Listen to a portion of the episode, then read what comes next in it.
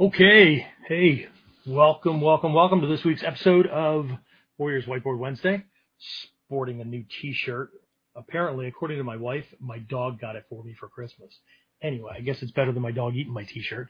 Anyway, episode 195, and um, we'll see how many people sign in for this one since uh, we didn't do anything for two weeks because yours truly was on a little bit of a vacation that was sorely needed.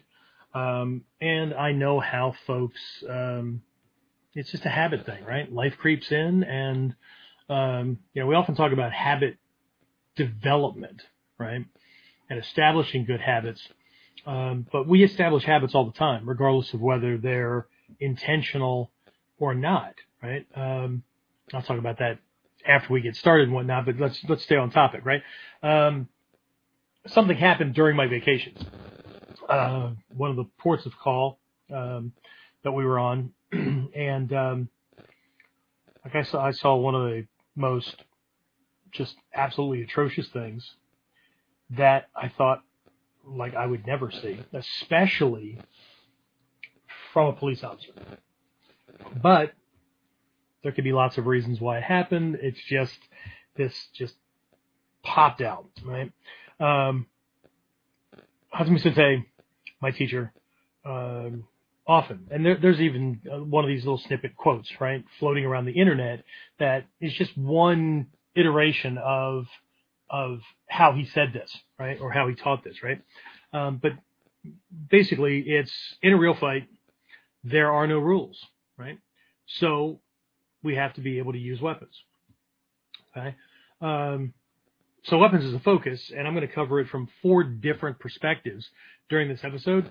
Um, but I'll share the story about how this whole thing got started and how it generated this this um, know need to make this a priority uh, topic uh, as soon as we get back. All right. So I'll talk to you in a minute. So the big question is this: How are self-defense and success-minded people like us Concerned citizens worried about protecting ourselves, our loved ones, and the things we care about from the monsters we know exist in the world. How do we train in a way that gives us the skills, knowledge, and understanding we need without becoming paranoid fighters or killers ourselves, and yet still allows us to be the hero protector the world needs us to be? That's the question, and this podcast will give you the answers.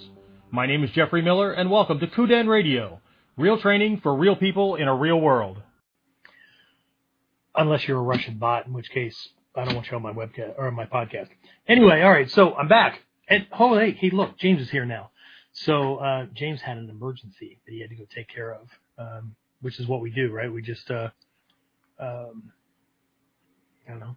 I almost said fight fires, but that would have been way like way too close to home.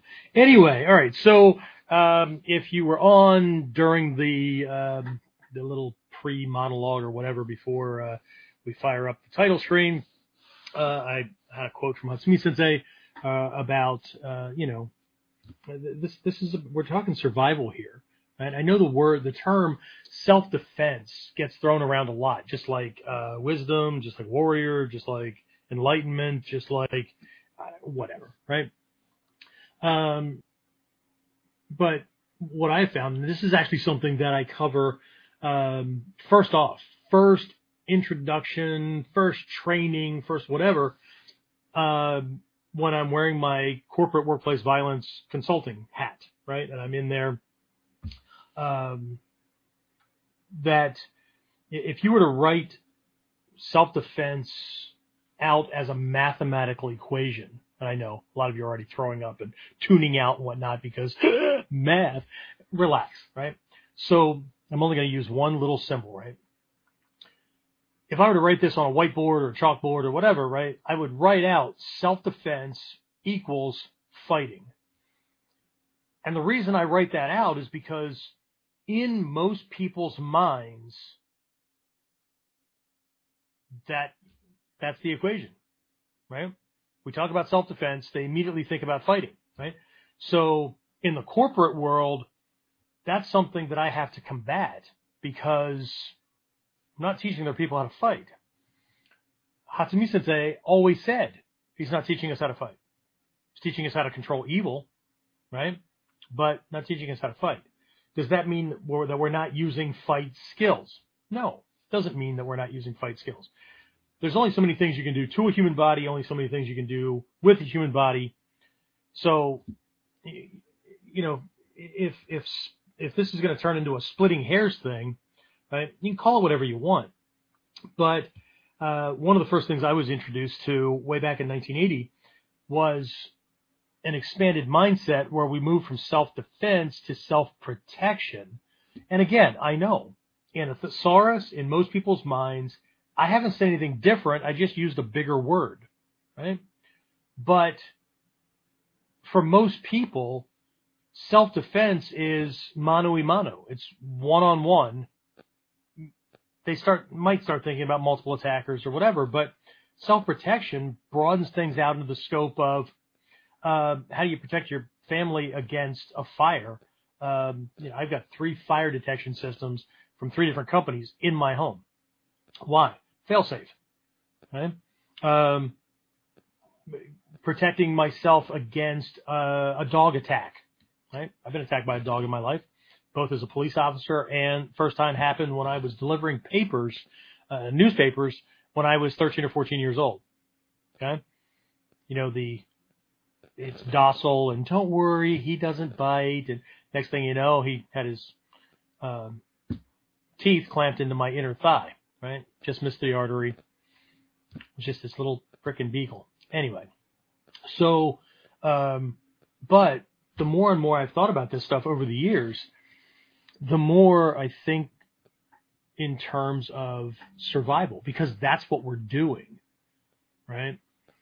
Um, for most of us, we're not choosing to be in these kind of situations. For most of us, and this is why the tagline under my Warrior Concepts International Bujinkan Kuryu Dojo or Bujinkan uh, Mori no Tora Dojo, it says self-protection and personal development, right? The long form is personal, professional self-protection and personal development for those who want the best, right? But self-protection and personal development, um, it's the personal development side, right? We want to, we want to create the life that we've always wanted to live and we're developing these skills to protect that life and anybody in it that I choose to protect from anything or anyone that threatens to take that away, right? So it's not the same, right? Self-defense does not equal fighting. It does in most people's minds, and again, it's an uphill climb. Uh, when I'm in the corporate world, it's I don't know, it's a weird animal in the self-defense needed to martial arts world um, because people people grab a term and they want to hold on to it. It's kind of like sensei, right? It, this is what it means, right? Or they, they need that as a title. They need, whatever. Okay. Um, but anyway, so, but let's go back to Hatsumi Sensei's quote. And if, if you signed in late, this is what I, I led off with, right? In a real fight, there are no rules. So we must be able to use weapons, right? To most people, again, self-defense equals fighting, right? No, no, weapons are cheating, man. If he didn't bring a weapon, you don't bring a weapon. Right? You see this in movies all the time. Good guy's a weapon, comes around the corner. Bad guy ran out of bullets or whatever, and they need that 20 minute, um, that 20 minute, uh, you know, showstopper scene at the end so that people feel like they got their money's worth when they bought their ticket kind of thing, right? Um, so, you know, the bad guy says, oh, you know, show me you're man or whatever. And then the good guy, like, tosses his own weapon away. yeah, okay. No. but anyway, um, I, I would I would take this farther, right? When I think about this stuff, even if you have a weapon, you must be able to use your weapon, right? Hatsumi Sensei also taught along the way, I can't remember when, but there was this there was this phrase, and I I just chewed on this for a long time because it sounded like double talk in the beginning, uh, and for a long time, right? Like you just said the same thing twice, and then I got it. He didn't, right? He also said, if you cannot do what you cannot do when you must, you will die. Right? Uh, Nagato Sensei. It's okay uh, Isuda um, use these kind of things a lot.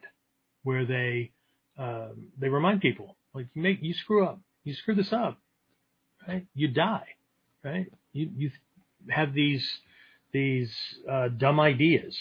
You know, sounds logical sitting around the, the table. Sounds logical standing around with your friends, yucking it up, and you know, but but there's no combat experience and no one guiding with combat experience. All kinds of wild, fucked up answer or you know ideas pop out, right? Um, and that's how that's how the universe calls the um, calls the stupid, and I don't mean calls like C A L L S. I mean C U L L S, right? Calls, right? Um, James is on. James, can you pop yourself on there? Was it? Uh, was it? When, was, when did we have a conversation? Uh, yesterday, maybe when we were shooting the videos for um, this week for the folks in the tactical uh, tactical course. Um,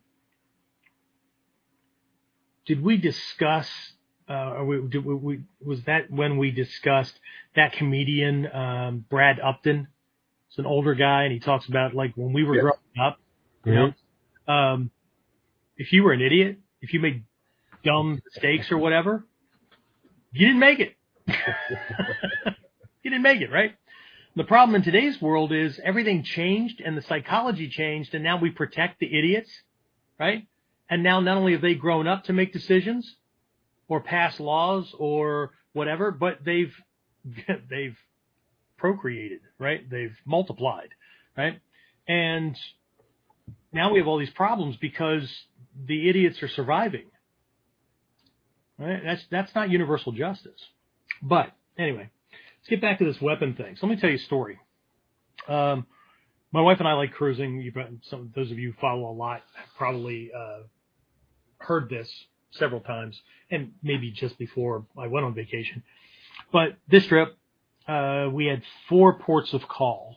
Right, one was just one of these private beaches that the uh, cruise companies have and whatnot, and it, it's just a beach, right? I mean, we could have just stayed on the ship and gotten sun that way and boat drinks and whatever, and not, you know, not fought the uh, uh, the crowds and stuff, and, and that's what we chose to do. So, and, and that one didn't count.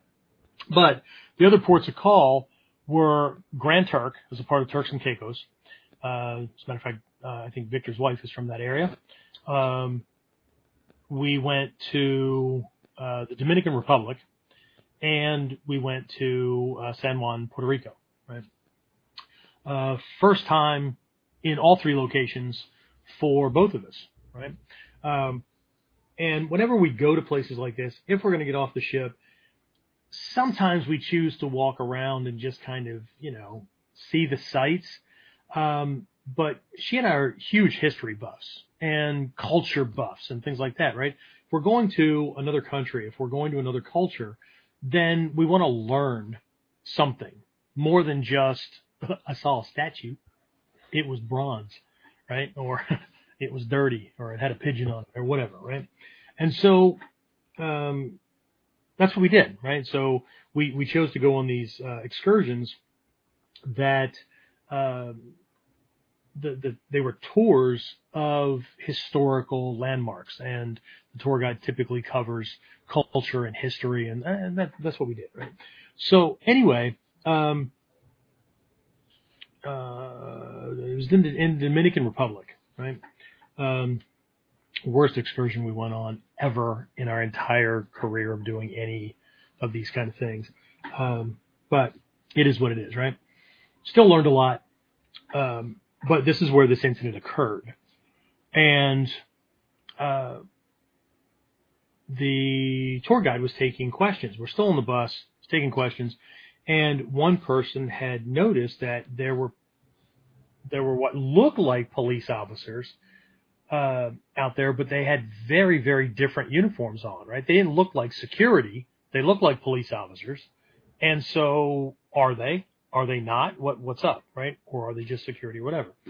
Well, it turns out that the Dominican Republic is is really trying to make a serious shift toward um, uh, advancing tourism more And so they want to make sure that tourists are both protected, but also when these tour groups are going around that they just have an easier time getting from point A to point B and, uh, and just a whole bunch of things, right? So they gave them a really creative name, tourism police.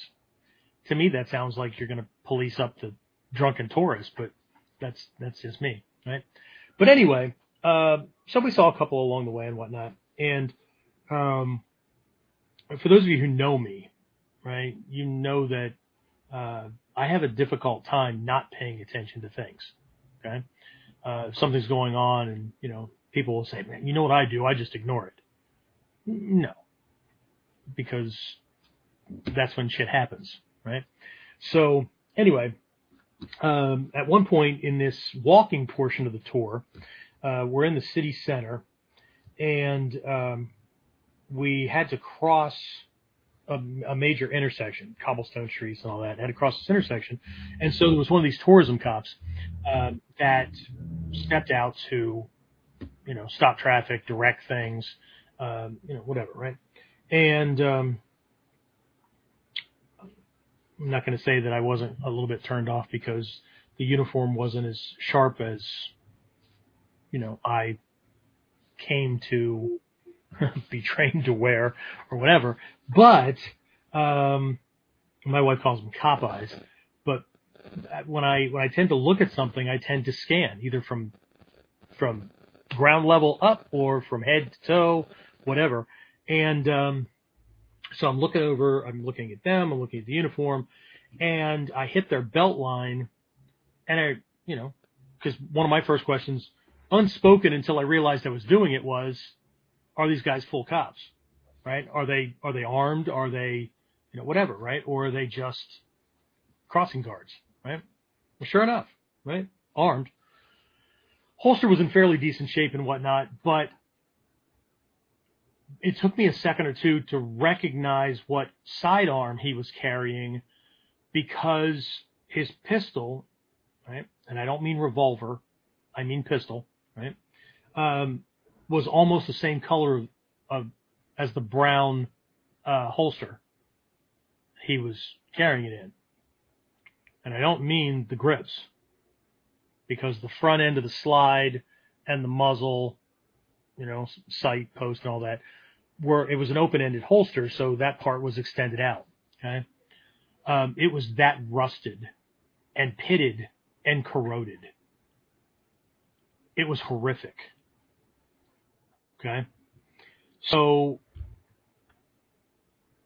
you know, my mind immediately goes to these things and it, it, you know, took a couple of days of stewing this stuff over and whatnot and not thinking about like how I was going to teach or whatever. But until I got to this point where like, th- this is, this has got to be a topic that we talk about. But like there, there were three things in a very short amount of time that day that hit me. And, and when I say short amount of time, I mean like within minutes. First of all, and maybe there was four, but first of all, um, not not professional looking at all. Okay, and while I get it, it's not fair to judge a book by its cover. You know, they're not in the U.S. They don't have all the money. Look, regardless of what anybody thinks is fair, the human mind is wired to look at certain things a certain way, and you don't need to be taught, trained, or conditioned for that to be so. Right?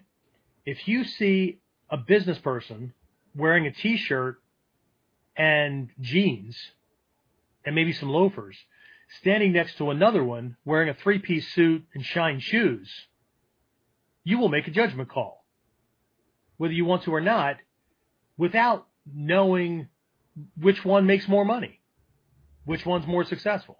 It just works that way, right? So having a weapon in that kind of condition,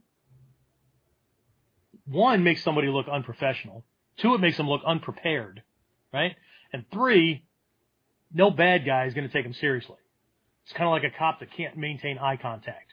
I'm, I, there's a couple of them around here. When I meet somebody, I hold eye contact for four to six seconds. when I'm saying hi, how are you, whatever. I don't break eye contact, that kind of thing. And we've got a couple of cops around here that they'll answer you, but they break eye contact almost immediately. Right? I would bet that those police officers have more problems dealing with people or perpetrators who won't take them seriously when they are trying to do their job because that's a sign of weakness, right? It, it's not a sign of authority or command or, uh, or even confidence, right?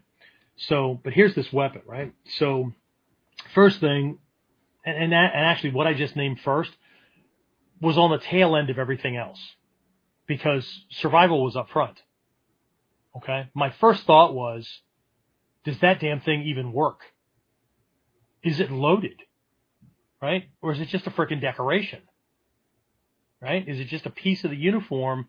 But then the second thing that popped into my head was whether it is or isn't, there's a reliability issue here. So if this person needs to save somebody's life, will the weapon work? Will the weapon service them? And the third thing that hit me was with the condition that was in, I feared for the cop's life because if he pulled the trigger, there was a high likelihood that that weapon would explode in his hand. Because a bullet that jams in in a uh, in a, in a barrel, right? Um, if it's a if it's a hot round, and I don't mean like one that's undercharged or whatever, because there's often flaws that that come from the factory where the explosion's not enough to project the bullet through the barrel, right? The next problem would be firing it again, and then you got a you basically have a pipe bomb in your hand, right?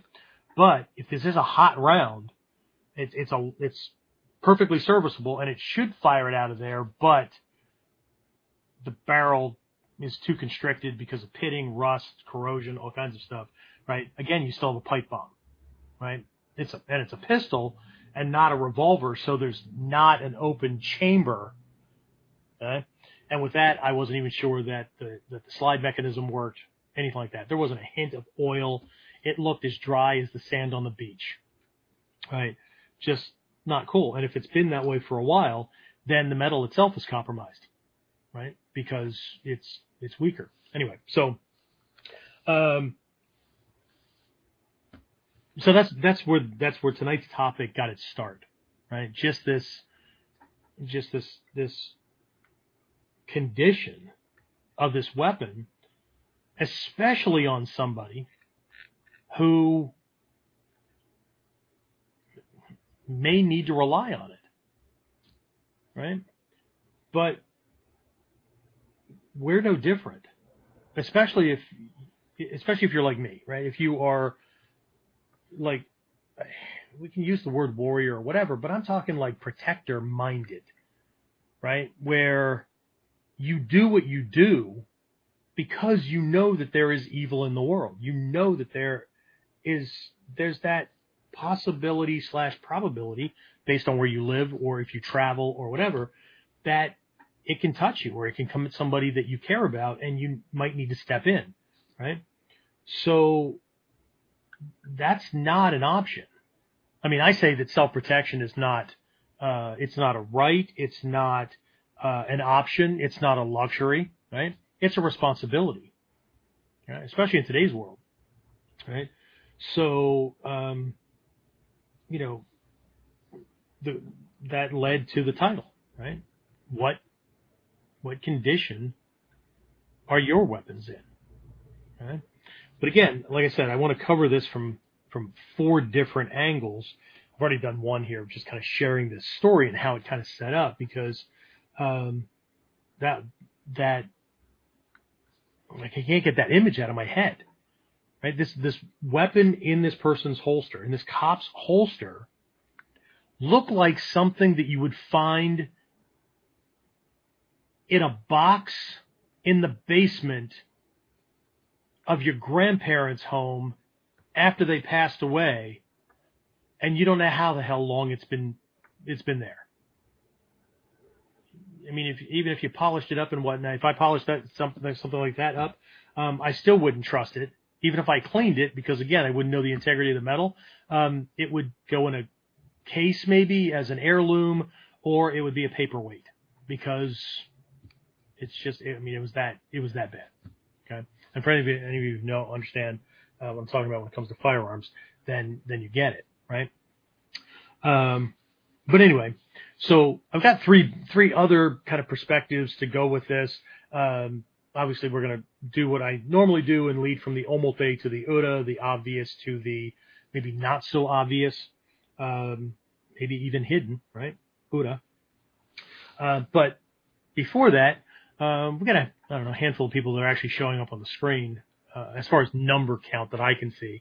Um, but James, we, who, who we have? Who's, who's signed in? We'll say our, our highs and early goodbyes if they have to leave early or whatever. uh, the only ones showing is Jared and Dave. Say good evening and howdy. Awesome. And okay. Chris McLaurin just asked, are there weapons issued to them? No idea. Because from my experience, if things are issued and uh, whatnot, then you are absolutely responsible for upkeep and whatnot. But um, I would venture, again, this is an assumption, that um, I would venture to guess that there is not what we used to call guard mount inspection before you go on duty, that kind of thing. A lot of civilian law enforcement um, uh, agencies don't do this uh, unless they're unless they're they're like the trainer, the training officer with a rookie kind of thing, right? Uh, but after a certain point, it's just not done. Uh, when I was a military cop, th- it, let's say we were working 12 hour shifts, which was not uncommon, right? Um, my, I think my first duty station was the only duty station where we worked eight hours, but that eight hours was actually closer to nine or 10. Okay. Um, when I worked at Fort Bragg, um, there was a there was an area on Fort Bragg where most of the clerks and uh, whatever were. It was called COSCOM, right? Um, it was a support command kind of area. Um, the crime rate in COSCOM was the same as any big city, and it was basically the size of a small town. So um, when I say that um, 80% of the people that I ever arrested were trained killers. I'm not kidding. Right? Um, but they were easily, we had 12 hour shifts on a regular basis. And sometimes we were supposed to be, um, like a week on days, a week on nights, a week off. Um, but that week off wasn't really a week off. That's when we did soldiering and whatnot. So we were supposed to uh, do field training. We were supposed to do army stuff, right? We were supposed to be, you know, glorified grunts. Um, or we did other training, like uh, you know, when I went to counterterrorism school and stuff like that.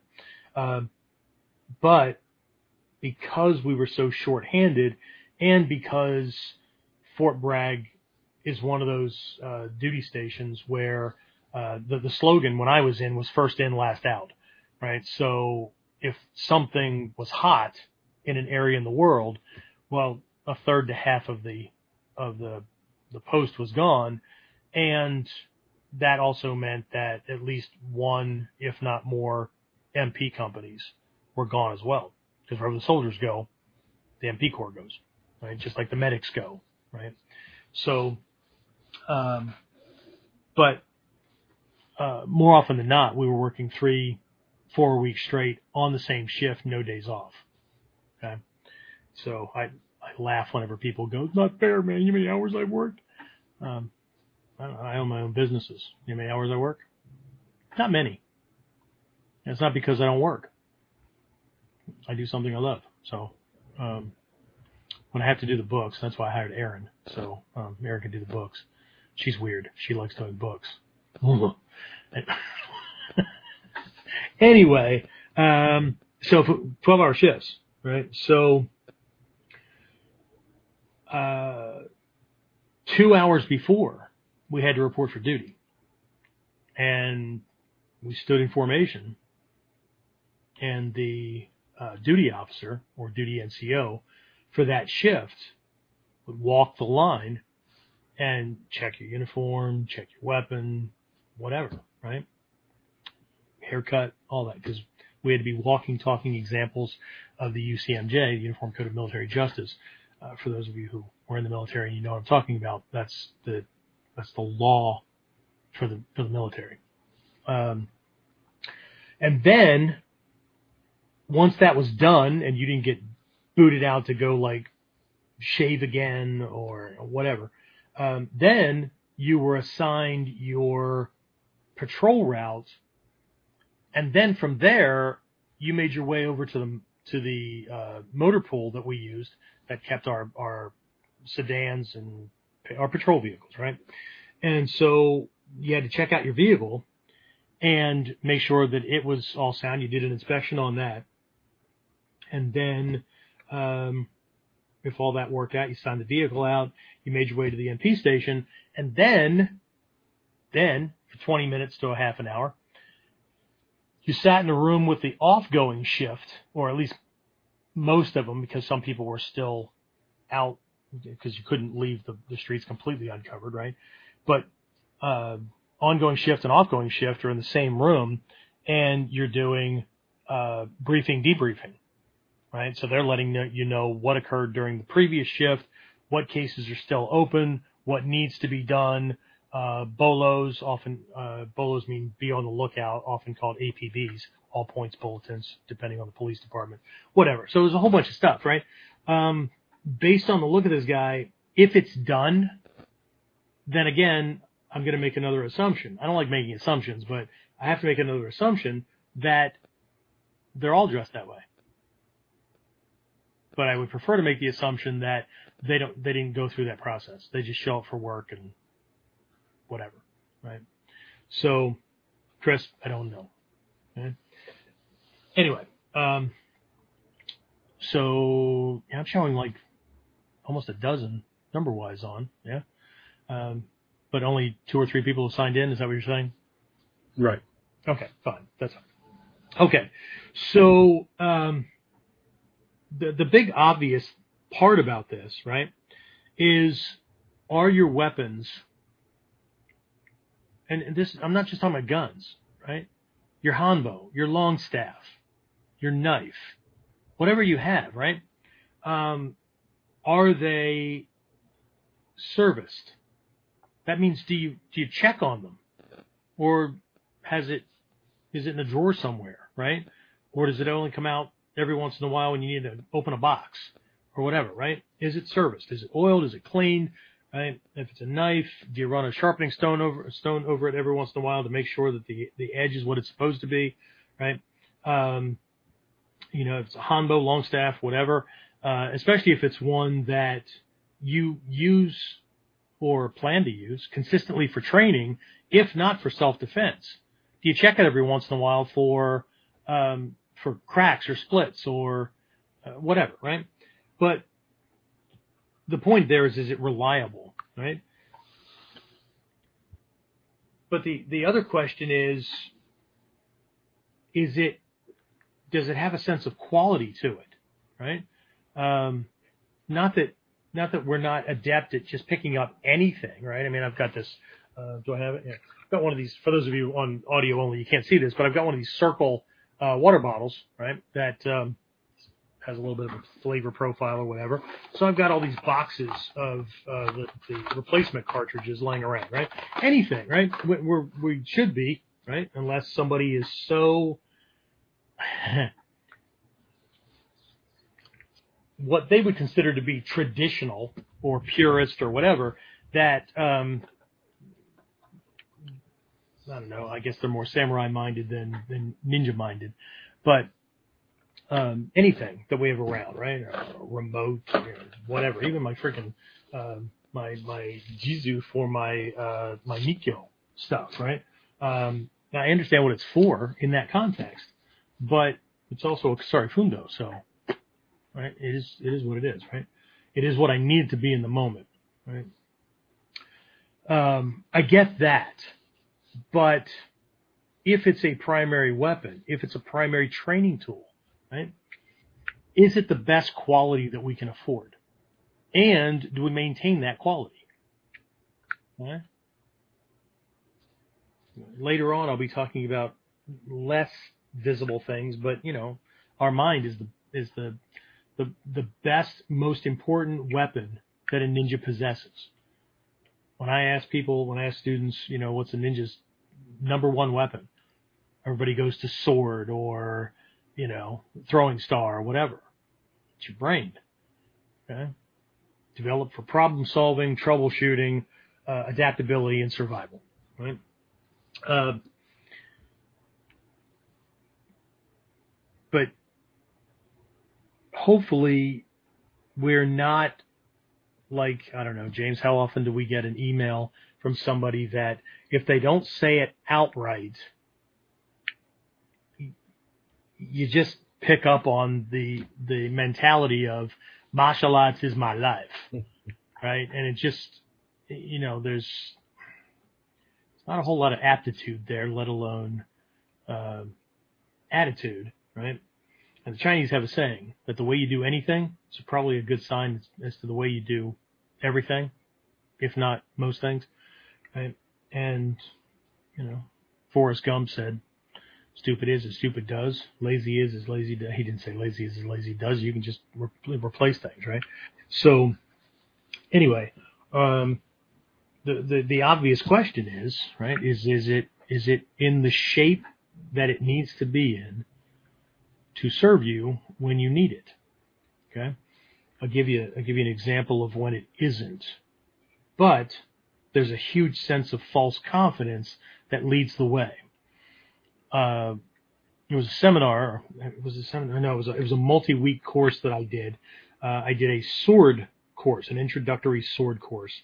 Um, I don't always do like a day workshop or a weekend or something like that. Often I'll do a six week or a four week or whatever. So because I understand that a lot of people based on job or life or whatever, right? Um, they can't swing a whole weekend or they can't swing a multi-day thing or whatever, but they could do a class a week. It's typically the way I do a lot of the online training, right? Um, so like we just got through the, what did we just do this, uh, first seven steps on the path of a Buddha, right? Um, 17 weeks right? One class a week for 17 weeks. So, um, but it was a sword course, and uh, everyone was required to have uh, a bokken, obviously, right? And I even kind of explained how they could make a, a, a makeshift sheath and whatnot for when we were doing uh, Battojutsu, Iaido, for those of you who know that. Um, but that was mandatory. They had to have that. Um, optionally, right? We have some in the dojo, but you know, how do you train outside the dojo if you don't have your own training, if you don't have your own stuff, right? Um, you know, so, um, but they could have had an iaito, right?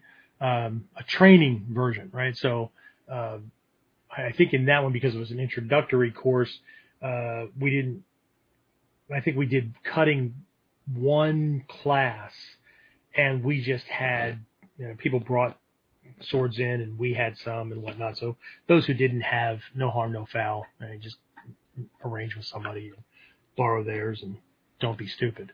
Um, but um, we had somebody that that was a good woodworker, and they decided they weren't spending the money on a bokken; they could just make their own. They had wood at home and whatever. Fantastic, right? So um, brought these things in, or he brought his in, I think. I, I don't think he made for anything for anybody else, but he brought it in, and uh, he. Uh, I was very proud of this thing, and it was it was nice, right? He, he did a good job, shape and all that. But I'm looking at the at the grain. I'm like, you want to be careful with that, okay? Don't don't apply too much pressure with it because um, he didn't take the grain, the grain lines, right, into account when he traced out his his shape to make, right? Um, when, when you're working with with weapons and things that need to be pressure tested and whatnot, um, the grain should run lengthwise on the weapon, whether it's a long staff or a hanbo or a bokken or whatever, it should run from end to end, not across, because those are weak points, right? And um, he said he pressure tested it, but I can't believe it because um, we did like the first technique. We did uh, off of a cut. We did just the uh, Jodan Uke, right? Just the receiving parry kind of thing, and um, we weren't even doing anything hard and fast. Like his sword, his bokken, tapped the other person's bokken and split in two, and it was a clean. It was a. It just surprised the crap out of him. And he said, "Well, 12 hours of my life or whatever it was that I'm not getting back. And I, I'm not, I'm never, ever, ever the teacher to look at somebody, or even with my kids, never the person to look at somebody and say, see, I told you so. You don't need me to say that. You know I said it. I know I said it. I don't need to say, see, I told you so. That's, that's not necessary. Okay. And certainly people that are, um, that are confident and and don't need to gloat and don't need to put other people down and whatnot. Don't say things like that. Right? You and I both know. Okay. Um, and I also see it as a lesson learned. Okay. But um, that's what I mean, right? Quality, right? Because it has to serve us. Okay. So while we're on this topic, or while on the subject of training weapons, that's actually the second perspective I want to go into, right? The first half of this was about having to use it under pressure, right? Will it be reliable? Okay. But this little segue story leads to the second part, right? Um, and that is when when people bring uh, training weapons to seminars, uh, especially if they're they're you know outsiders or whatever, um, and especially those who've been training for a while. Okay, and I get it if you've been training for a while and this is your first experience with. We're doing long staff, we're doing sword, whatever, right? And you have to have a bokken, or you have to have a, a rokushakubo, or you have to have a hanbo, whatever, right? Training knife, right? Um, if you're brand new at it, I get it. Everything has been very controlled, soft training, that kind of thing, because mechanics trumps everything else, right? Because you have no business pressure testing things or going at speed or, you know, stroking ego or whatever, right? Um, without the new skills that you want to be working.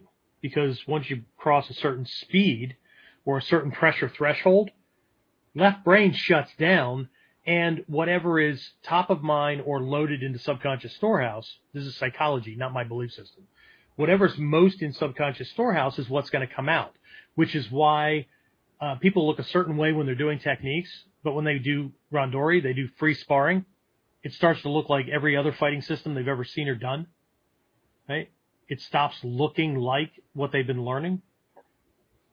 They're not ready for it yet, right? They need to build up that speed and that pressure incrementally. I know what ego wants. Mine wanted that once too, right? But that's not the way it works. It's not about fairness. It's not about anything. The number of people that go through this art repeating certain terms that are true, they're the principles we operate by, the things Hatsumi Sensei says, or the other Japanese master teachers, or whatever, right? About things being natural and about it being about nature or whatever, right? The number of people who do that, but operate in opposition to nature and natural, right? Because ego wants what ego wants. You know, like the heart wants what the heart wants. Yeah, well, there's a reason we have an intellect too, to make sure the heart doesn't do dumbass things. Right? My brother's in prison because he didn't use his intellect. Right? So, for those of you who didn't know that about me, well, not about me, about family things, but is what it is, right? And that's the first thing you heard from me. I don't give a shit what your heart said. Right? We have an intellect for a reason. Right? we also have a heart for a reason so that you don't live a cold, antisocial, sociopathic life as well, right? That's why both our Budo and the Mikkyo training have those in equal amounts, right? Okay. So anyway, um, if somebody's been around for a while and they've been they've been you know training, this is not their first rodeo with that particular type of uh, weapon training or whatever, right? Um, I look at the weapon, okay, and I'm not just looking at quality. Okay, it depends on what we're working on.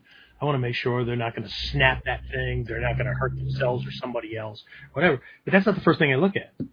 What's the first thing I look at, James? Let's say it's a wooden weapon. What's the first thing I look at? He hates being put on the spot, but he knows the answer. What would you look at? With them, well, I'd say like how they're holding, like how they're, yeah, like holding the weapon. Are they treating it as a weapon, or is they just as its? Yeah, I'm not talking about them at the moment. I'm talking about the weapon itself. When I look at the weapon, what am I looking for? I'm looking for dings. Oh, training scars. I'm looking for training scars. Okay? No training scars tells me one of two things. They've only done soft training.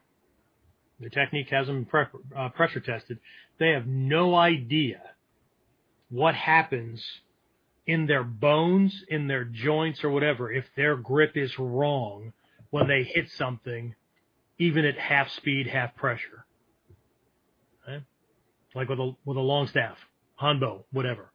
You hold that thing wrong when you come in for a strike and blow this joint, this thumb joint, right out. And people make, you know, they, they adjust around these things. Why well, hold it this way because this way doesn't work for me? I bet not. You don't know how to hold it, and either nobody covered that or they did, but I'm gonna do it my way because this is how I like it. Well, tough feeding yourself if you can't hold a spoon any other way than between like the sides of two fingers or hold it like a whatever. Anyway, so uh, but I look for training scars huh? because it's either that where they've only ever done soft training, or they haven't they don't train. What do I call it? A, a training weapon with no battle scars. Decoration. A decoration. It's a decoration. Right? You know how much I spent on that? I didn't. Well, then get something that's less expensive, so that you can work with it.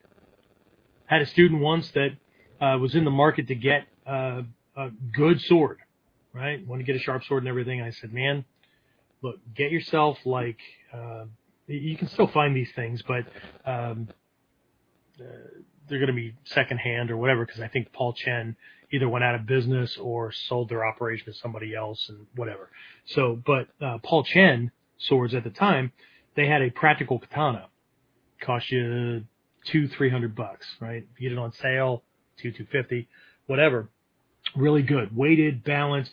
You could buy it with the length of the tsuka that you needed, right, for classical work, right?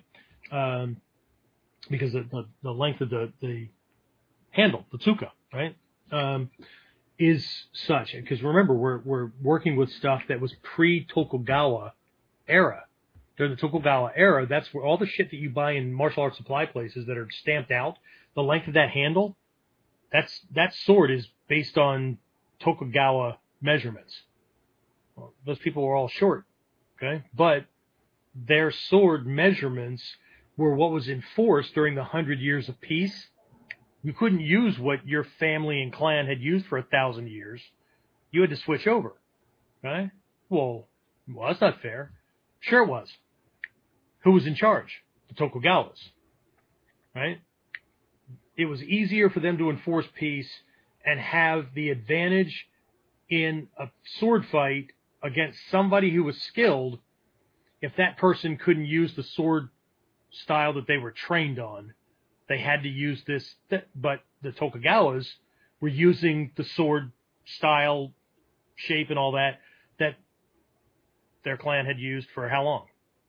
Okay, that's how you, right? It's just like the Gracies with Jiu-Jitsu, right? Brazilian Jiu-Jitsu. When the UFC was created, the rules that were established, and there were only three way back in UFC one through three, four, maybe, whatever. Um, they were the ones that the Gracies couldn't defend against. Okay, how ninja-like. We're just going to set this up in a way that all the rules lean in our favor. And everybody else who wanted to fight, well, you just had to abide by those rules.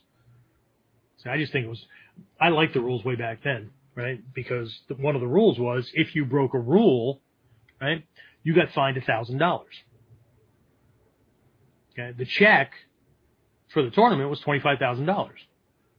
And then you couldn't kick somebody in the groin, you couldn't stab him in the eye, and you couldn't bite him. I'm taking home $22,000. So you weren't disqualified. You weren't kicked out. You just got fined because it was a freaking fight. Right? So you, you, get the math, right? I'm taking home $22,000 because somebody's getting bitten, somebody's losing an eye, and somebody's getting their, somebody's getting a lump in their throat they used to piss out of. Okay? Give me my $22,000 and I'm going home. Okay? They got a lot to work with off $25,000. Right? So anyway, um, that's just the way I think. You can, you don't have to do what I do.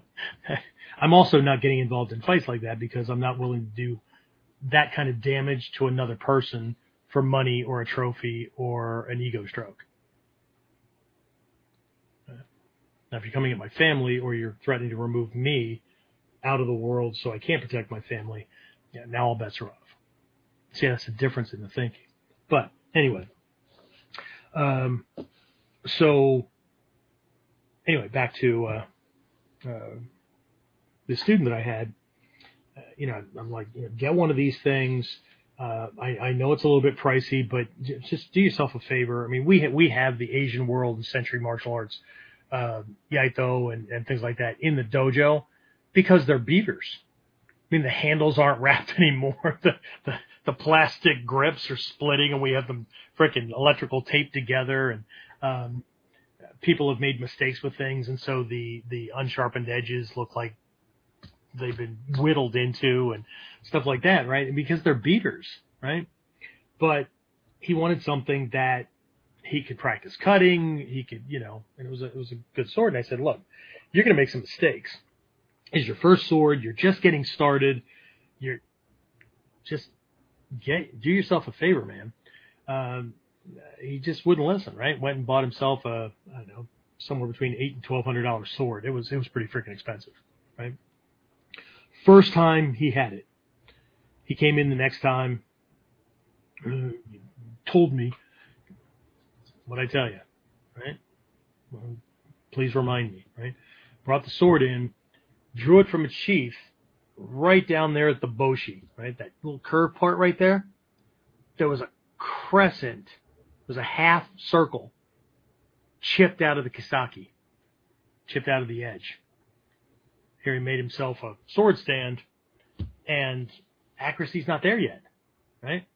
And so he had this this uh, metal bar or something that held the the uh, tatami omote, right? The rolled tatami skin, right? That's used for cutting.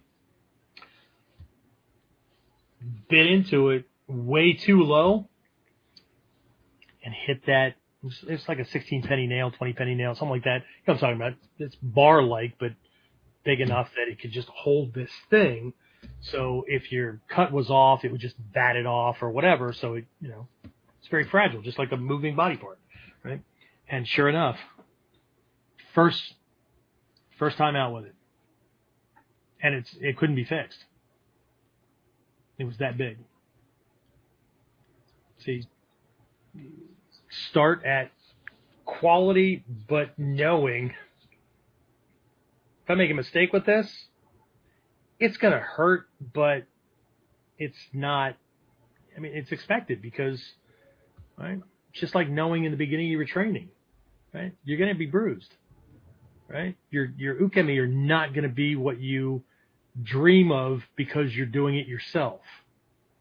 right? Because it's not just about being able to do a break fall; it's about being able to have your body in the right position in time, relative to the ground, when he's doing the work, right?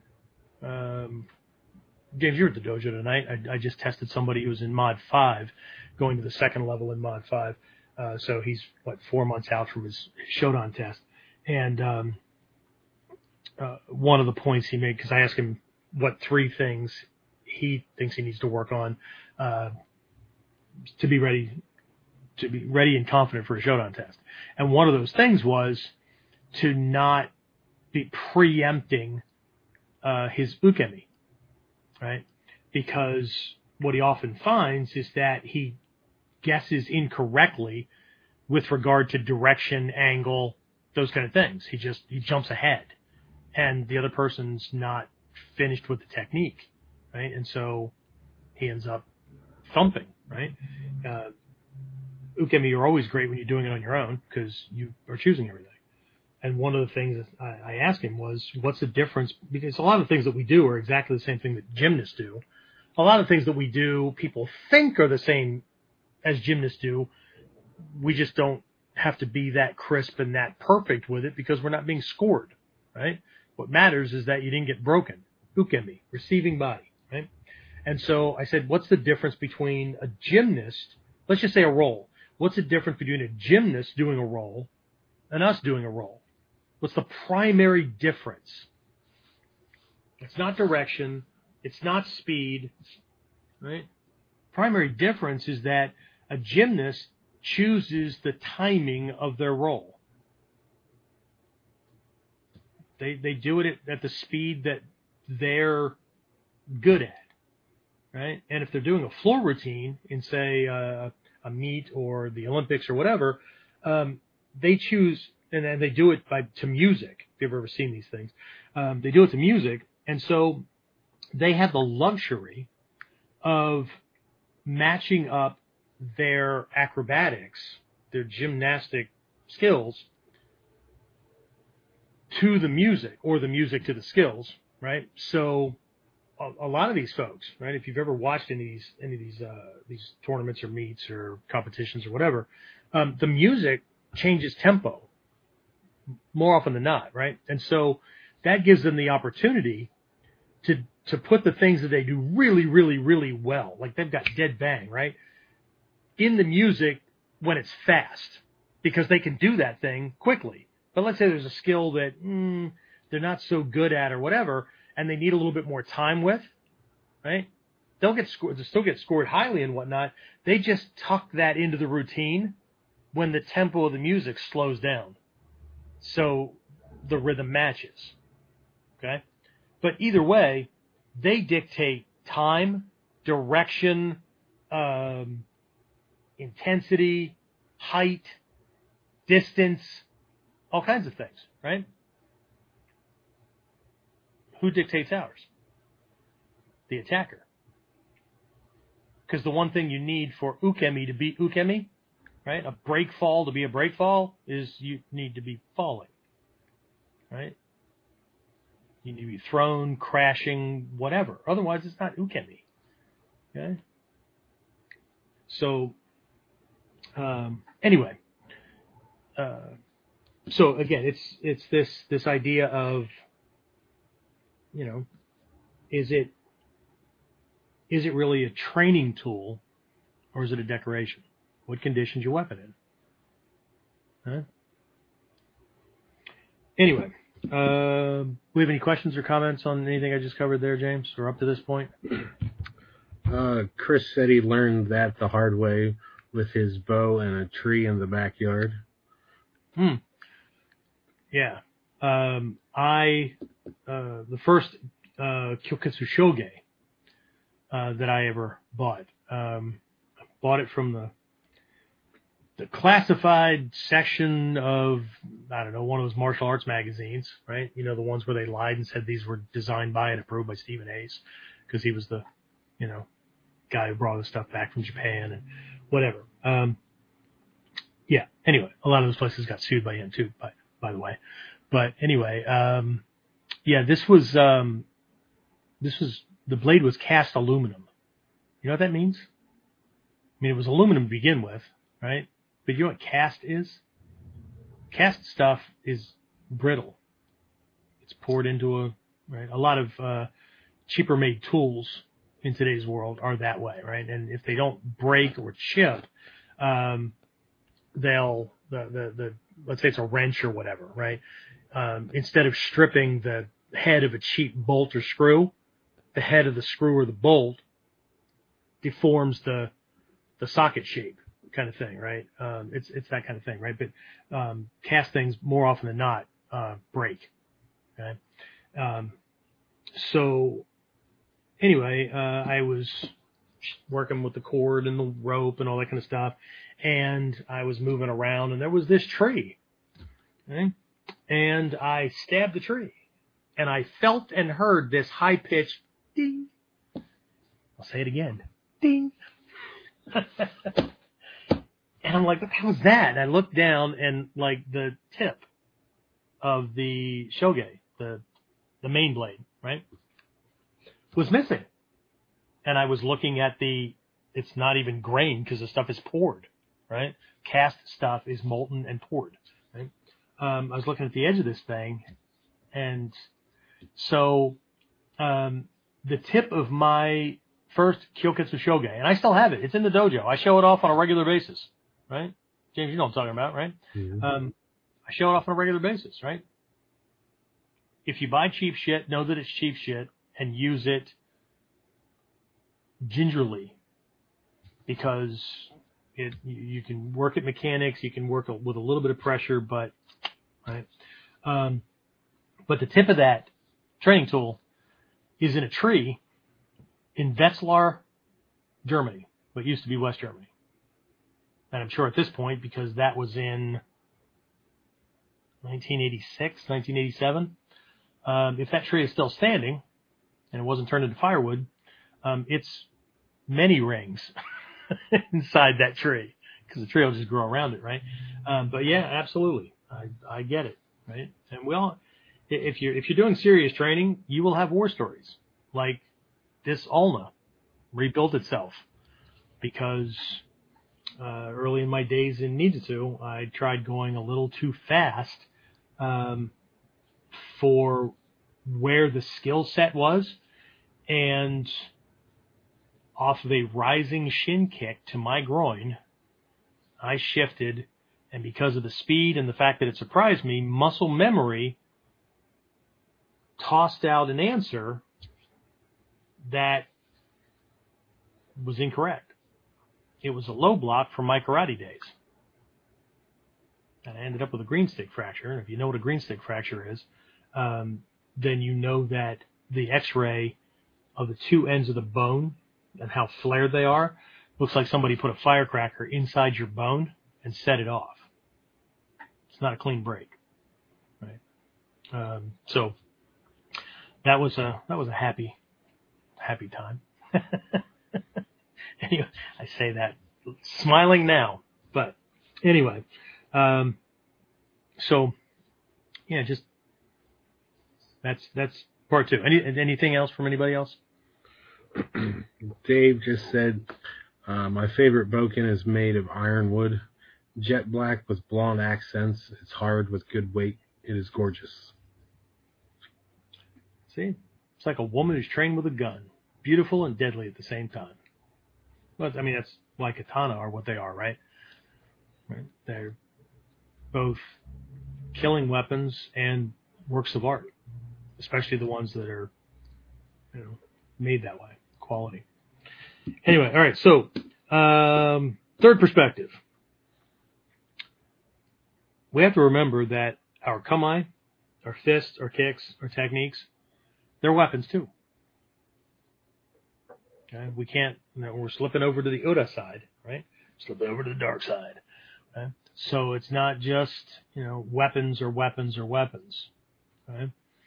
Um, one of the confusing things for a lot of my students uh, as they enter the mid to upper intermediate phases is when we shift the lesson from kamae being positions of safety, and defensive mechanisms, more shield than anything else, and especially for the black belts, where taking up a kamae, even the ones that we typically would call defensive, right? Seigan, Bobi, um, Doko, Hoko, Hira, Shizen, whatever, right?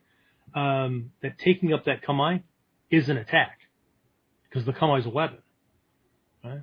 And we don't have to be touching their body. This is not about making contact with them, with their physical body, right?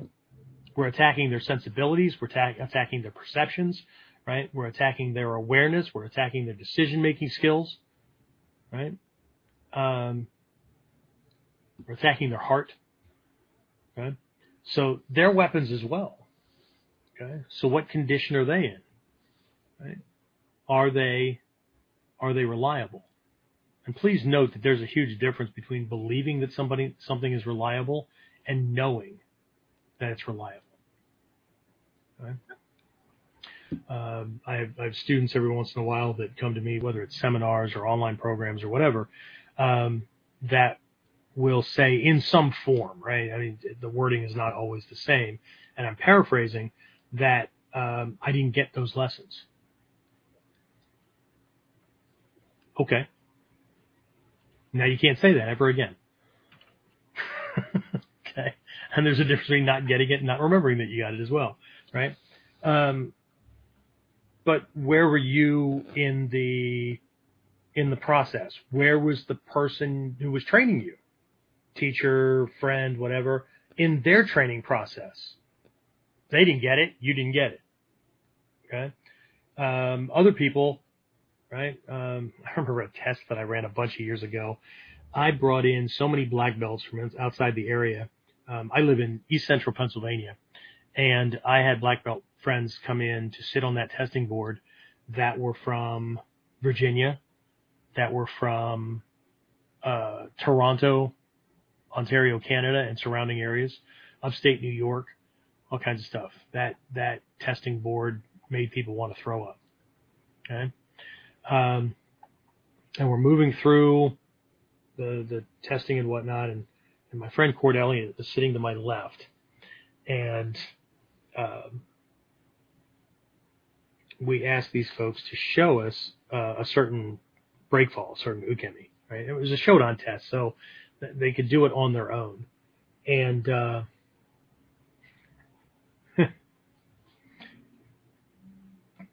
three out of the four people's eyes glazed over, like they didn't know what we are talking about. And one of them was brave enough to say, "I don't think we were ever taught that."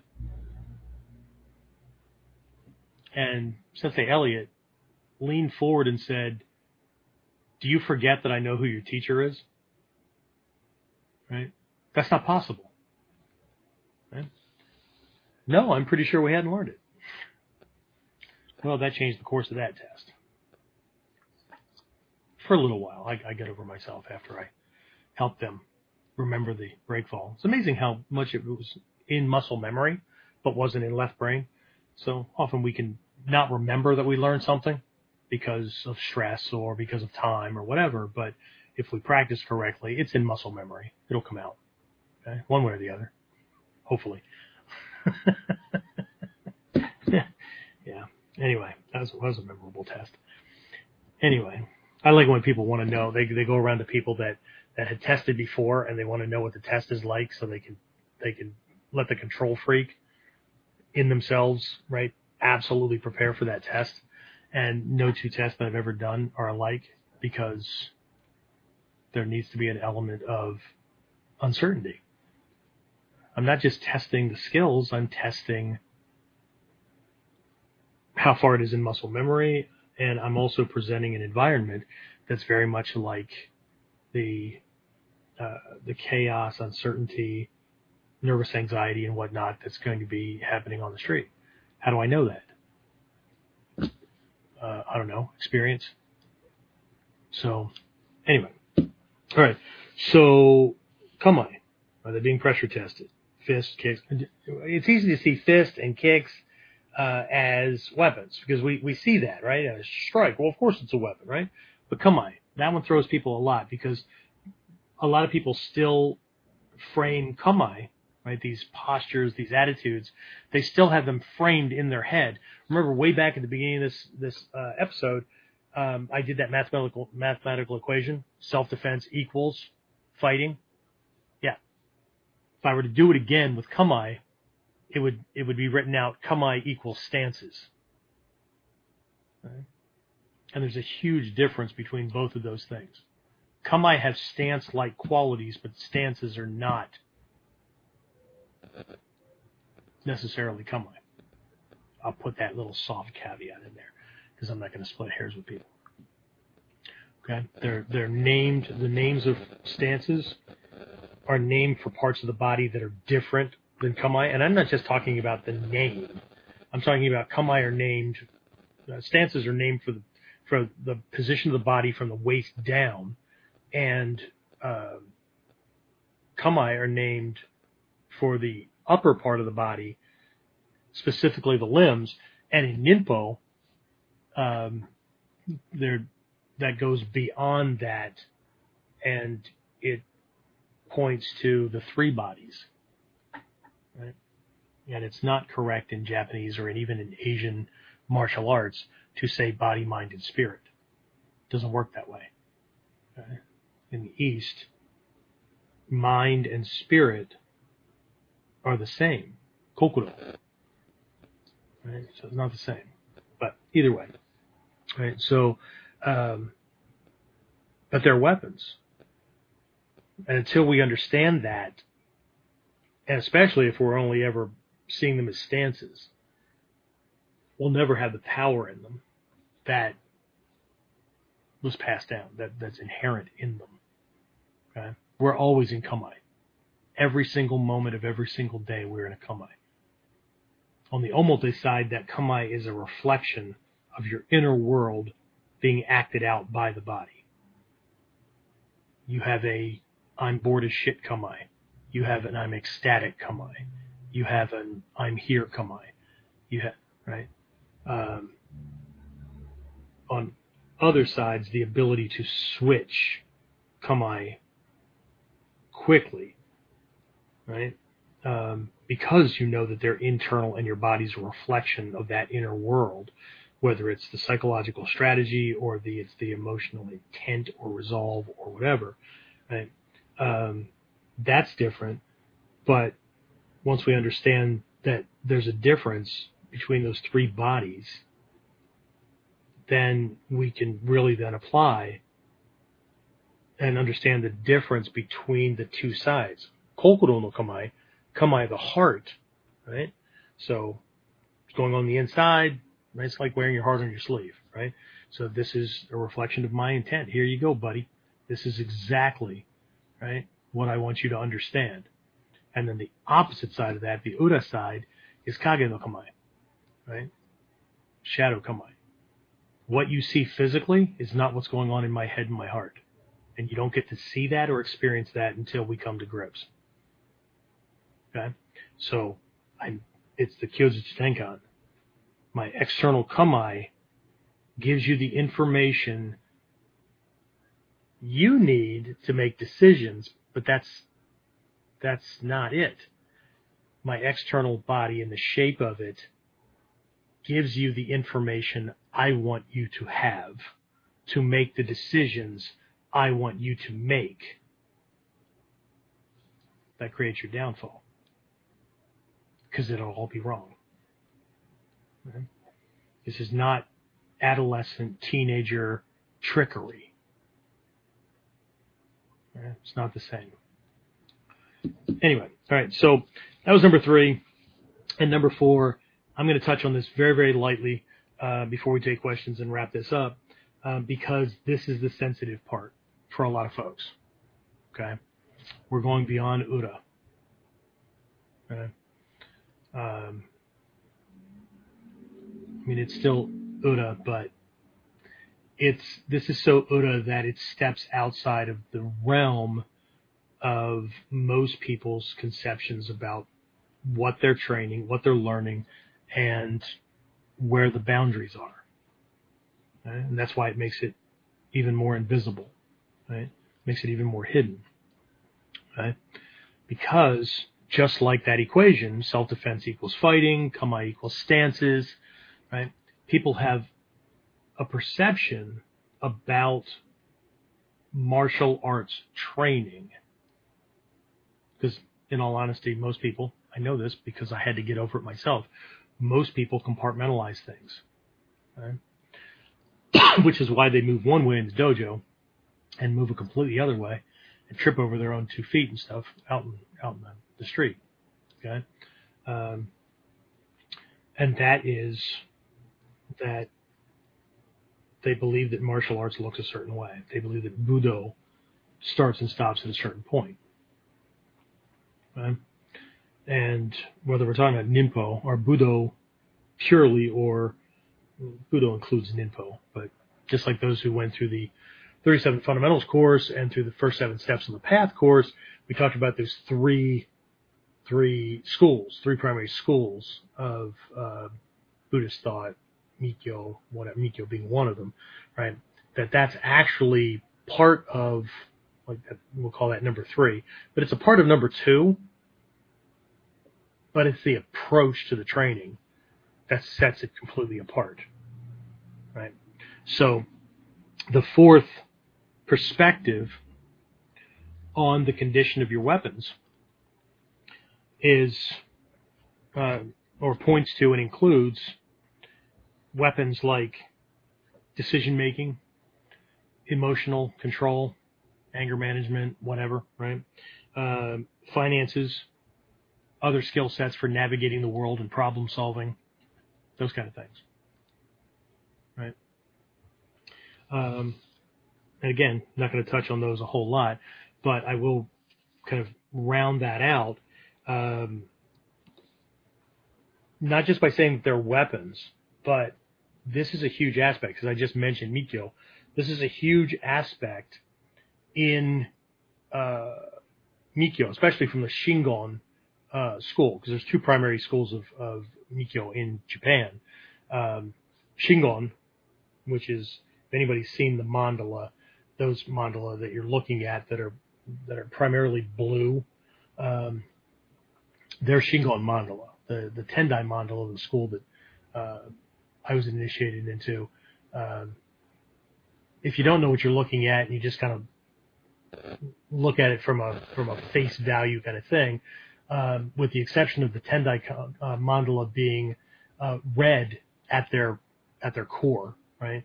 Uh, because the Shingon mandala, they're dark blue because it represents uh, the universal side of things, universal truth, all that. Not that all this stuff is not in Tendai as well, but it's from the outside in perspective, right? From the from the macrocosm to the microcosm. The Tendai mandala are red, way more red because that represents human blood, represents life. So the perspective on the training is from the human out from the microcosm to the macrocosm. It's just it's a two way street, right? Once you get it all, then doesn't matter which ones you're looking at. But anyway, um, just at surface value, the Taizokai mandala, that's the one with the eight petal lotus in the middle, and then everything kind of moves out and uh, they're supposed to be like concentric circles, but they're made in squares and rectangles. Um, that, with the exception of the main color, most people they, they're going to look at those and say, "Oh, Taizokai, Taizokai." it's the Kongokai that looks different, right? Most people are used to seeing the that know what I'm talking about are used to seeing a Kongokai mandala that's made up of nine panels. Okay, that's Shingon. In the Tendai, it's just one square, right? Uh, that looks like the lower any one of the lower six. Uh, well, it's the actually the middle of the lower six because that's the one where everything is in human form, as opposed to Bija, seed syllable, uh, symbolic form, offering form, whatever. Um, and it's again, it's because of the way the schools kind of relate to things. But in Shingon, specifically, uh, uh, one of the one of the treaties of Kukai, the founder of Shingon uh, Mikkyo, Shingon Buddhism, the Shingon school, not even Buddhism, um, divided things up into 10 levels of advancement, 10 levels of achievement, right? I'm not going to go through all these things, but it's just like our Kuji. You have the nine, and all of that, everything contained in all of those levels fits into the context of what we would think of as that type of training. Spiritual training, Mikkyo, whatever. Does this make sense, James? You, you understand what I'm about, right? And I'm relating this to martial arts and the way most people think of martial arts, right?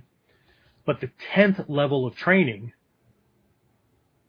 is not is not within the scrolls or the teachings or whatever of that school directly, right? It's everything else out in the world, every other spiritual tradition, learning mathematics, science, politics, human relationships, and all kinds of things that most people would not even think of as being under that purview because you know well it's not in the curriculum man. That's not what that's not what I would think of right? I mean art and all kinds of stuff right? Um, but the idea is that no organization no school no path, whatever, holds a monopoly on truth or holds a monopoly on whatever. And it can't hold all the possible lessons, all the possible contradictions or apparent contradictions that exist, right? The universe is too big for that. Life is too, um, too dynamic for that, right? So it's and Hatsumi Sensei used this term a lot in the early days. It's a return to zero. Right? It's because now you got to take those lessons and relate to things. And a part, as a part of that 10th level of achievement, right? Um, you're also supposed to be reading and studying and looking at things that also include that which you don't agree with. Because you will find truth in the most unlikely places. And most people avoid things that don't match their idea of or perception or litmus test or whatever, right? If you don't believe me, go to any self-respecting self-defense or martial arts teacher's YouTube page, Facebook, whatever, and you look at the stuff and go, that's awesome stuff. That guy knows what he's talking about. That girl knows what she's talking about or whatever. And then just go down through the comments. Okay. You look at mine. Most common comments are what? I'm fat, I'm old, and I'm bald. I look like Danny DeVito. I look like whatever. Okay. So since I don't pass their image test, nothing that I'm teaching or nothing that I know can't possibly be right. So we have to be careful we're not doing this in other areas as well. Okay. But when it comes to life, right, this is, this is part of the Koteki Ryoda, uh, lesson, right? This is, uh, from Kotoryu, Gyokkoryu, that kind of thing, right? Koteki Ryoda, uh, the tiger below, the dragon above. There's lots of ways to translate this because it's not really a sentence. Um, the, the tiger realm is what most people perceive as being this training right? It's the battlefield stuff. It's the back alley. It's the combat stuff, right? The Ryoda, right? The dragon realm is success and fighting the challenges and demons and evil and whatnot that society throws at us. That's not physical combat. You know, can you keep your lights on? Can you feed your kids? Can you um, not let the assholes at work beat you down mentally and emotionally, right? That kind of stuff, right? It's not the same, right? I mean, in principle, it's the same because a challenge is a challenge, an attack is an attack, but the the admonition, the lesson in Koteki Ryoda is not just in separating these things. Just looking at Tiger Realm, Dragon Realm, the way I described it, is the way most people stop their translation and definition of the Omyodo, the yin yang symbol. Right? They, they stop at the at the training wheel laden, uh, you know, kid's bike or or even worse than that, the tricycle or the wagon that you're being pulled in or whatever, right? It's just this super simple kind of thing. But the, the recognition in it is that both sides are necessary because if you take the skills from the opposite realm of training into its into the opposite realm, right? Into the into the complementing opposite realm, right? If you take the tiger's skills, the battlefield skills, into society, they're either to kill you you're going to jail, right? Or either not going to have any friends or all the friends that you have are, you know, just like you, which might not be a bad thing, but I kind of like people that I can have like deep level conversations with, um, and not just like, hey man, like, how's your Ichimonji no Kamae? Right? I remember when, um, it's like old vets sitting around at a bar smoking cigarettes and sharing war stories about shit that may or may not have ever happened. Right? Um, same thing. You take social skills, politeness, etiquette, negotiation skills, those kind of things, right? Onto a battlefield, you get killed. Okay? So it's way deeper than just the surface level. Oh yeah, I learned what that means. Oh yeah, that means this. Oh, okay. But again, it's one thing to know it, it's another thing to live it. And so all of these things are weapons because weapons, what are weapons? Well, from a ninja's perspective, a weapon is a tool, not just a weapon, which is what allows us to see weapons in almost anything. But what's a tool? A tool is something that can allow you to accomplish a task much more easily or to solve a problem much more quickly and cleanly. That kind of thing, right? So again, communication skills, negotiation skills, uh, maintaining, you know, relationships or knowing when to sever relationships, those kind of things, right? Um, again, finances and, and all that, right? They're all weapons. Right? They're the things that we're going to use to uh, handle challenges, to stop threats from happening, to be able to navigate life more easily and more cleanly, and to be able to accomplish things much more easily.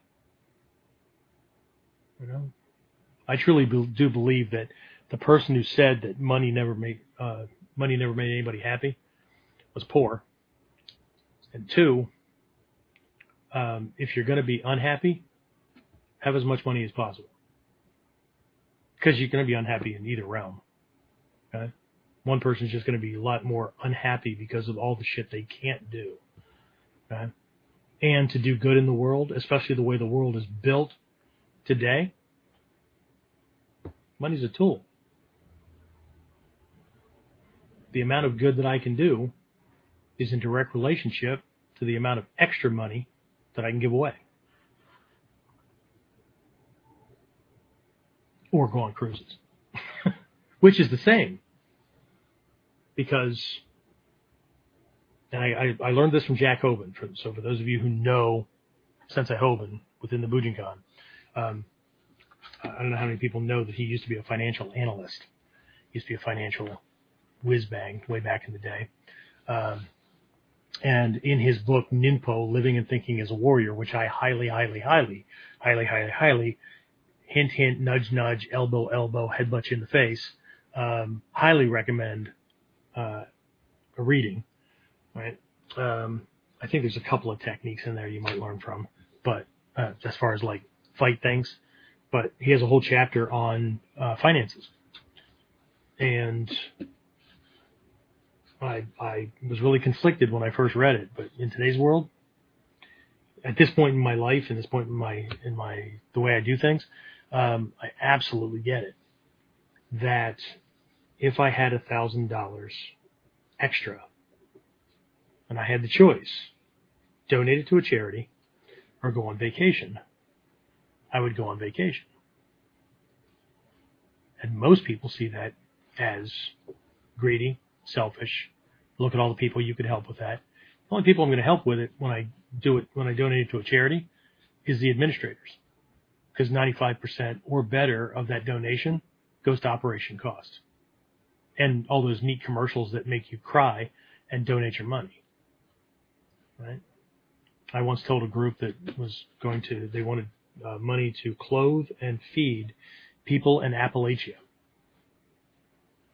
If you know where that is, right? No jobs, they walk on dirt, whatever. Right? And I said, I'll donate if you promise me that you're going to move them someplace where there are jobs and clean water and better conditions. They hung up on me because they would be out of a job if they solved the problem. Okay? But why go on vacation?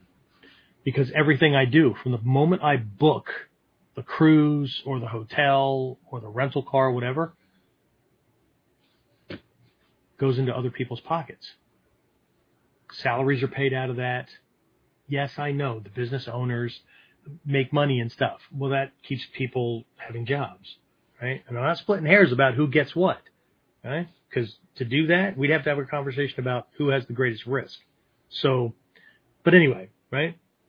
It's not just those. From that all the way to the tips that I give to the guy moving my luggage at the airport if I choose to use that service, or the wait staff someplace, or whatever.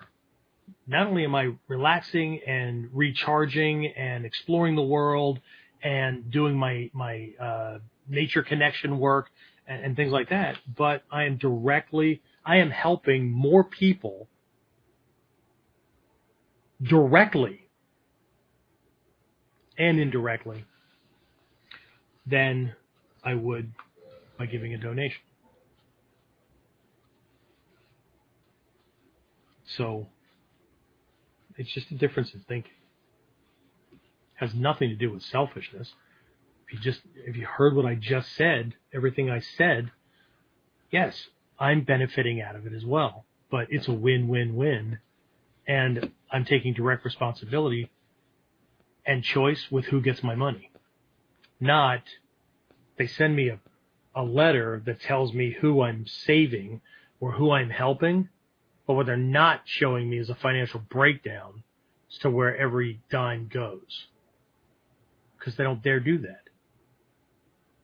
Right? So, right? I'm wielding the sword. Except in this case, the sword is my dollar. Right? Or my card or whatever, right? I'm wielding it. Doing it any other way would be like me drawing the sword and handing it to Dave and say, "Hey, Dave, handle this for." Not that I don't trust that Dave would handle it for me, but that's abdicating responsibility. Because I'm pretty sure if I'm standing there with Dave, Dave's going to whip out his beautiful staff and hit them with edged or uh, uh, blunt force trauma weapons and stuff, while I come at him with something else. So Anyway. All right. What do we got, James? Uh, Julia said that she liked and shared.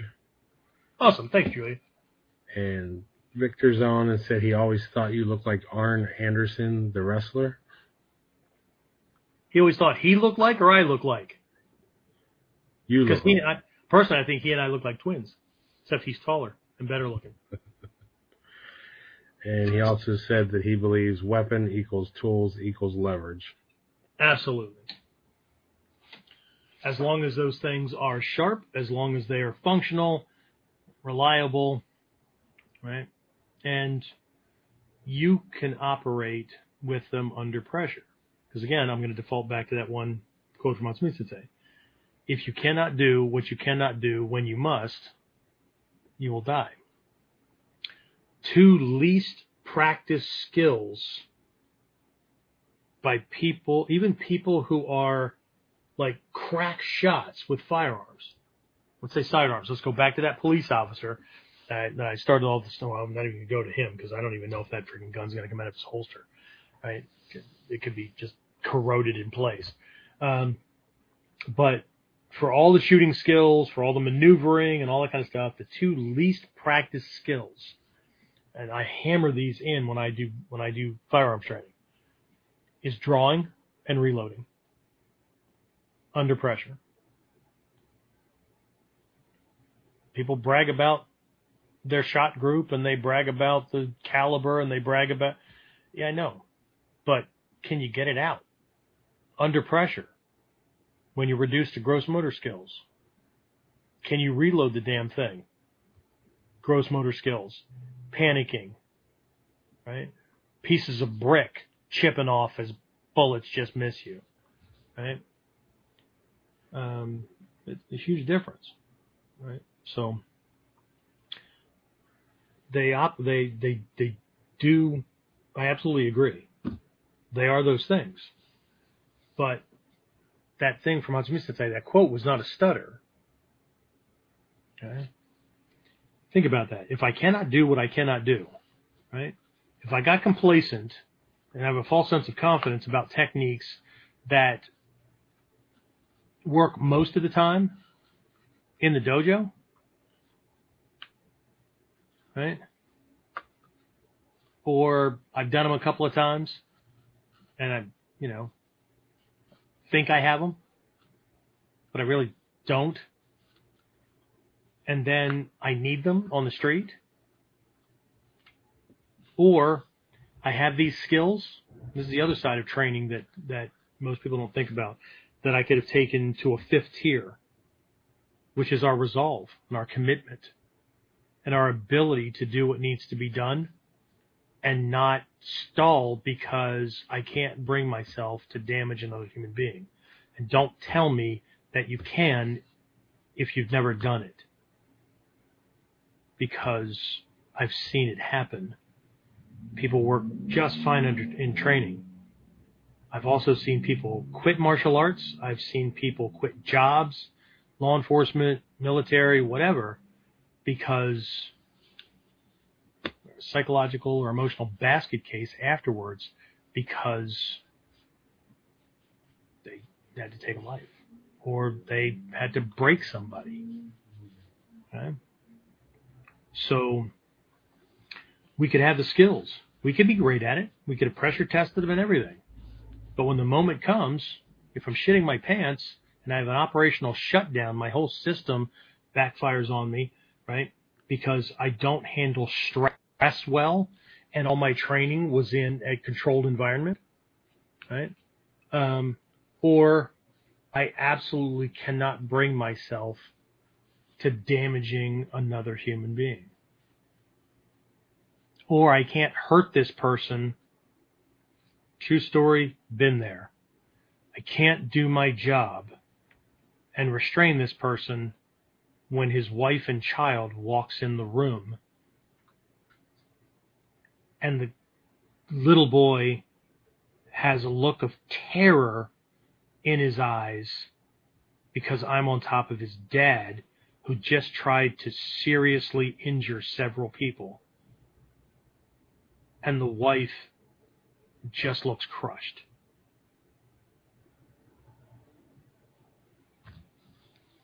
No, I could, and I did. But if you think that it didn't affect me in my head and my heart, Okay?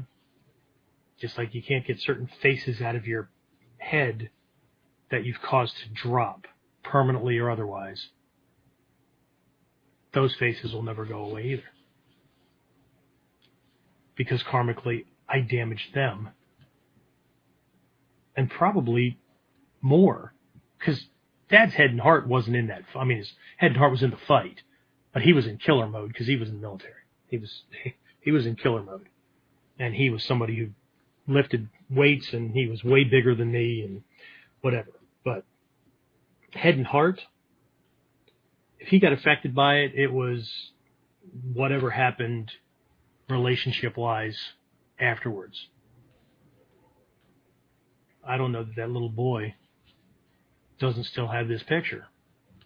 But this military cop having his dad in a restraint position that he didn't understand, but all he knows is he was on top of him. His dad was face down, and in his little mind, being attacked.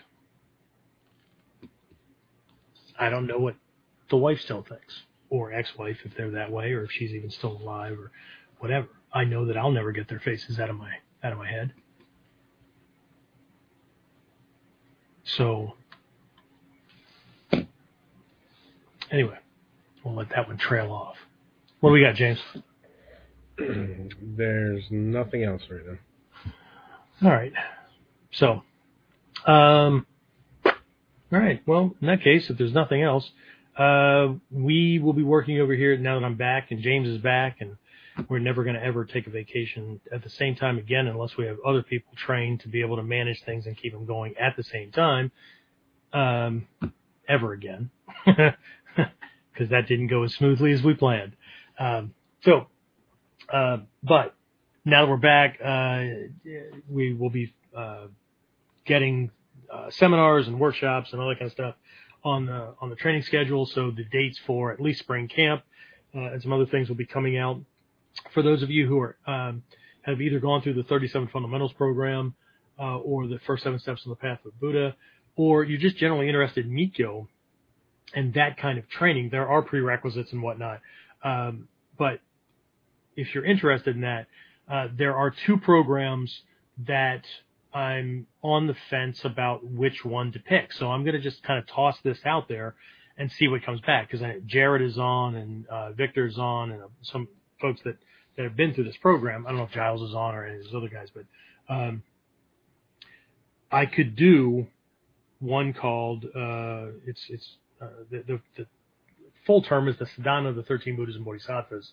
Um, it is it's directly out of the Shingon school, and it is based on a mandala, and um, uh, there's an omote, omote and ura side to it and whatnot, and it's kind of a bridge crossover between the exoteric and the esoteric to help understand it. The way I cover it um, is from from a really hidden side um, that has to do with a path of progress and development. So uh, once somebody goes through this, they could apply it to that side of things, or they could directly apply it to um, to being able to as a framework to uh, recognize ability within their Budo, just not just with techniques, but with themselves as a warrior protector, learning things to be able to accomplish things. Okay. So there's that. And then there's a different one that is Mikkyo, but it's also directly related to uh, our Ninpo.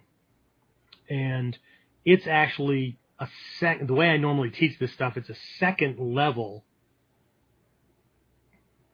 Kuji being third, right? There's the Godai Nodin, which is these power rings with the, with the fingers, and it's it's it's it's a Kuji light, um, where you're understanding this whole idea of the three bodies, uh, the the visualization, the mantra. There really is no mantra with this. It's a breathing method, and then there's body ways of doing it, and there's also the hands. Um, that one typically gets split up into four or five different full trainings. So that's not as easy as it sounds, right? Um, this, the one I'm thinking of now, I normally do as a second level for those people who've done that. But in this case, um, it's going to be like a first time that would end up doing it as a standalone, but it's known as the Goshin Bo and it is psychological self protection. Okay? And so there is visualization, there is mudra, there is mantra. Um, there's three three levels or three perspectives in the way it's transmitted, and then there's an initiation into the each of these pieces and whatnot. Um, that is directly Mikkyo. So I could do this 13 Buddhas and Bodhisattvas, or I could do, Goshin Bo. Either way, I'm doing both of them. But now again, don't pipe up. Uh, I'm going to be very, very direct at the moment. Somebody telling me what their preference is, who one has no intention of taking the training, or knows that they have good intentions, but they never commit to anything, does neither of us any good. and certainly not the group of people that would actually be benefiting from things. So if that's you, I'm going to ask that you not tell me one way or the other, um, because probably not going to do it anyway. Okay. Um, so if you are earnestly interested and interested in actually committing to it and doing it if if uh, not if when I do it, okay, then I would like to know what your preference is. And if you don't have a preference, then you, know, you can tell me that, but I don't buy that, right? Um, if you don't have a preference, tell me why you don't have a preference, and it's not like I'm here to learn everything. Uh, okay, well, great, but I'm giving you a chance to tailor your training. So, okay, um, step outside of the Western education system and stop expecting to be spoon fed. Okay, so there's that. Okay. Now I just I'm sure I pissed off at least one person there, James. What do you think? Okay. Happens all the time? It's wintertime. It's bound to be a snowflake falling out of the sky somewhere. I'm a dick, I know. anyway, all right. Um, that goes for those of you who are listening to the recordings, listening to um, uh, through Apple Podcast and all that kind of stuff. Now, caveat: if you're listening to this after somewhere between March 1st and March 15th, right, when I will have already made a decision and we will already have gotten started, um, it won't matter because the program will be available online anyway that you'll go through as a do-it-yourself kind of thing. This is for a live guided program that will end up being the one that everybody else goes through. So those folks who go through the program live up front not only get a shit ton of extra help, but actually help tailor the program into the kind of uh, end product that it ends up being. If I can use the word product, but um, so anyway, so you, you, your choice, right, is that one that's basically essentially a path and will work through external and internal manifestations of the different steps and phases on this path of enlightenment that actually ends up with a feedback loop um, and and goes through all of these different aspects of ourselves and the world and ties them together. It's this really, really old thing. As a matter of fact, the Siddhanta 13 Buddhism Bodhisattvas, this mandala actually predates the Taizokai and Kongokai mandala, right? They, historically, the, uh, the mandala of the, the 13 came first, and then the Taizokai, and then the Kongokai. So you go from 13 to 9 to 5. Okay? So the 5 obviously encapsulate the, the 9 and the 9 encapsulate the 13 or whatever. It's just, um, it's, it's very dynamic, right? Um, so we'll take a look at how it's done exoterically. We'll take a look at how it's done, uh, esoterically. Um, dive into these different aspects, which are both aspects of universal truth and aspects of um, characteristics within ourselves that can be developed and honed. So there's that, and that's choice one, and then choice two. And don't send me a number. I picked number one because I may forget which one I picked. I laid out as number one and number two.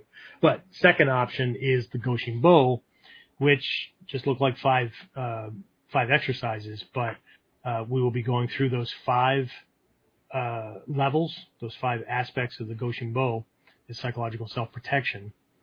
Goshin means self defense, self protection. Um, three different ways, three from three different perspectives, and each one of those things has. You have to remember everything in Mikkyo is, is like again. I, I make this reference to those little capsules that you can buy in a toy store that looks like a little, you know, cold capsule or something, right?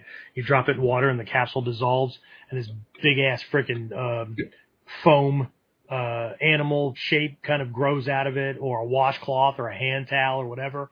That's hundreds of times bigger. So within each one of these things, they're a condensed form that represents and points to these bigger lessons, right? So this is not this is not a shortcut and it's not magic. There's a lot of fucking work into getting this stuff's that when you tune your mind, you tune the sound and you tune the action, it looks simple. But there's a lot behind it. They're they're condensed versions of this whole thing. It's kind of like when you say um, kata, right? Hatsumi Sensei has always said he could write an entire book on any kata. So just learning a kata and writing down your little crib notes, right? Um, how much is actually behind that? Know, for at least half the people out there, it's just the moves. But right, everything between the name, why it was named that way, the lineage that it came from, and what their principal or, uh, or primary combat principles are, uh, perspectives, why it was developed that way at that particular time in history, based on the types of armor and weapons and clothing, and just very very different, right? So, anyway, um, so those are your two choices. Those, and, and, I want to start one here pretty quickly because I've got some folks that, that went to went through two uh, preparatory courses that um, are ready to go on to the next one. Now, um, James, if you could, if you could, uh, and also uh, some folks, I just sent out a lesson, uh, recording from a lesson that we did on Friday. Um, so I've had a couple of questions about where's a good place to start. Um, we're still working through module two, the realm of the tactical warrior program, but we've got what 10 weeks of, of lessons already preloaded in that. So, um, you could post that link.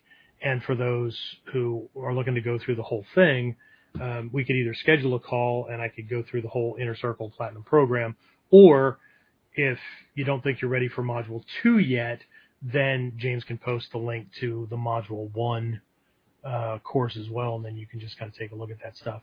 So there's that. So I guess we're going to post out four four links, right? Because um, I think they're all set, right?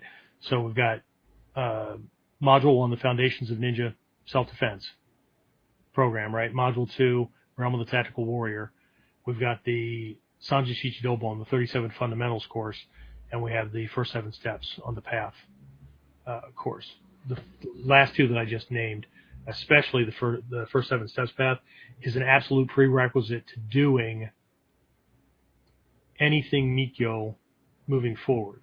So even if you don't take the course, you will have to tell me whether or not you've taken it. And if you have not, there will be a preliminary test. And you'll have to know the stuff. Otherwise, it will cripple everybody else that's trying to go through it because one, it'll slow everybody else down because I'll have to teach something that they will have already known. And two, it'll make no freaking sense. It'll just sound like a bunch of new age mumbo jumbo. And I'm not, I'm not bastardizing any of this stuff for somebody who wants to take a shortcut. That's just ego driving, and I don't have time for that. Right? An eagle couldn't find truth if it shit on it.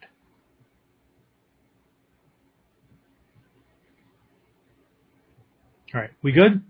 Anything else, James? Anything else pop in? Anybody put their hand up saying, yes, I pissed them off? Yeah. Anyway. All right. Well, good then? Yeah? That's right. All right, guys. That's it. We're back on track. So I will talk to everybody, if not before, if you're not in one of the programs or you're not planning on being on for Wednesdays, uh, Whiteboard Wednesday, topic's going to be popped up tomorrow. Um, if not anytime in between now and then, I'll see you next time on Kuden. Get more of Kuden Radio Subscribe through your favorite podcasting site or join our clan of serious modern warriors at OnlineNinjaAcademy.com.